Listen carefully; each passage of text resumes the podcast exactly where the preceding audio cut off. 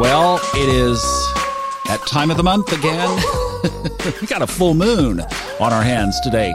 Hey, TGIF on top of that, Thomas Miller here with the Fun Astrology podcast for Friday, April 19th. There is so much going on in the chart. We I want to keep this short, but boy, we got to rock and roll because there is a lot going on that we need to talk about. Okay, obviously the full moon. Now, this is an interesting full moon. First of all, it goes full at uh, 8:40 a.m. Eastern Time. And when it goes full, it will be at 29 degrees Libra. Now there's 30 degrees in a sign, so at 29 degrees it's right there at the end.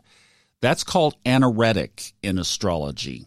Again, if you want to look that term up, you can do your own research. It's called anaretic. The very short description is that it kind of is like a stutter. It's like a boom, boom, boom. You know, like you don't get all the way through. It's like if you got a pause like that. so what it's doing is it's stuttering at the last little bit there because it's just exhausting that Libra energy before it kicks into Scorpio energy. So by the time you're having lunch today, the moon is going to be up in Scorpio a couple of degrees, well on its way in. But on its way out, it can get a little stuck. So might not affect you much today, but it's it will be an early thing, but like this morning could be a little sticky if you feel that. Okay, another dynamic with the moon. It is in opposition to Uranus and the sun. We'll be talking more about this in the days ahead next week because the sun is getting ready to uh, be in conjunction or aligned at the same point with Uranus. Right now, they're still a couple of degrees apart, but both are in a definite opposition to the moon. And that just invites weirdness. That's about the best way I can explain it. It just is like Uranus is change for the sake of change and no other reason or explanation required. Stuff comes out of the blue like you just don't even expect anything. Boom, there it is. And your sun, so that's right, that's you, that's your personality, that's your shining, that's your radiance, is getting ready to be in total alignment with it. I mean, the energy is there now. It's just going to be getting stronger as we move into next week and then your emotional side. So if you have some reason that you just get emotional and you there's no explanation for it, tell your partner now. Text your partner after you listen to this podcast.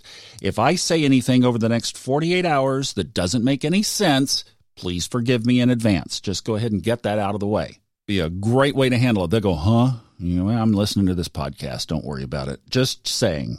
And it's the pink moon. Why do we call it a pink moon? Because it's going to be pink in the sky. no, it's not. It's not going to be any color except the color of the moon, whatever that color is in your geographic area. Pink moon because it's basically the spring. Farmer's Almanac also called it the egg moon. So you can call it whatever you want. You'll see some headlines around that. It is not going to be pink. Don't go out there and try to look at it through rose colored glasses. It's going to be the same old moon. Now, there are some really delicious little setups that I'm liking in the rest of this chart. Okay, here's one that a lot of people would say is tense. I kind of like this. The moon is semi square to Neptune. How could you use that? Well, I would put my intuitive game plan on for the next couple of days. So you have the moon. That's your emotional sensitivity. That's spirituality. That's your subconscious. That's your heightened awareness. Put that with Neptune's deep, watery emotions and spiritual insight and perception, and you've got a great combination. Now, I'm loving this other one also, and that is Venus, the, the planet. Venus is in a favorable re- aspect with Mars. You want to make love today, baby? it would be a great day to do it. Also, Venus is getting ready to conjunct Mercury. Now that's a still a little ways out, but what does that mean? That means your communication around love is getting ready to get a lot better over the next few days. It's moving in that direction. So just ride the surf. It's headed that way. You might as well jump on board. Now, a lot of astrologers are looking at Mercury sitting in, an, in a conjunction now with Chiron, the wounded healer. And yes, that is of particular note. So around your relationships and around your communication, just be aware that yes, that wounded healer, in other words, is there some unresolved karma? Is there something that you need to, that you know you need to address?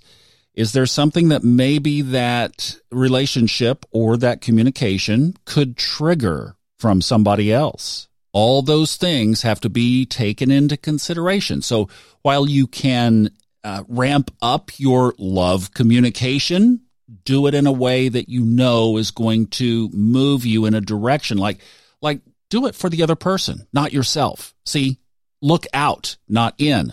What can I give, not what can I get?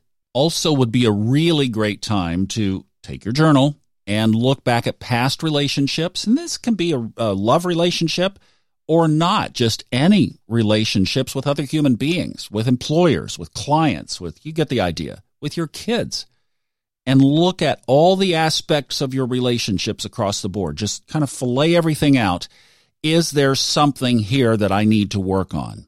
or look at just review lessons that you've learned from the past that you can accentuate, like that you can step up and grow into over the next well, I wouldn't put a time frame on it. I would just keep growing into it. But in other words, just to relodge that in your mind, this is a really good time for that as well. So there's a lot going on this Good Friday and this Easter weekend if you're celebrating that. But again, we've talked about a lot. Just to re-summarize, the moon is opposite the sun and Uranus, and the sun and Uranus are getting ready to be in conjunction next week.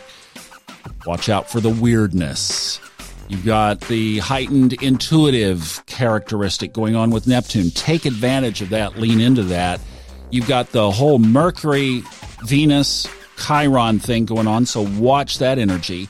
And did I mention Venus is in a favorable quintile relationship with Mars? Ooh, Venus and Mars. Put some power into your love. You know what I would do? I'd shut this podcast off and I'd go make love. See you tomorrow. Have fun.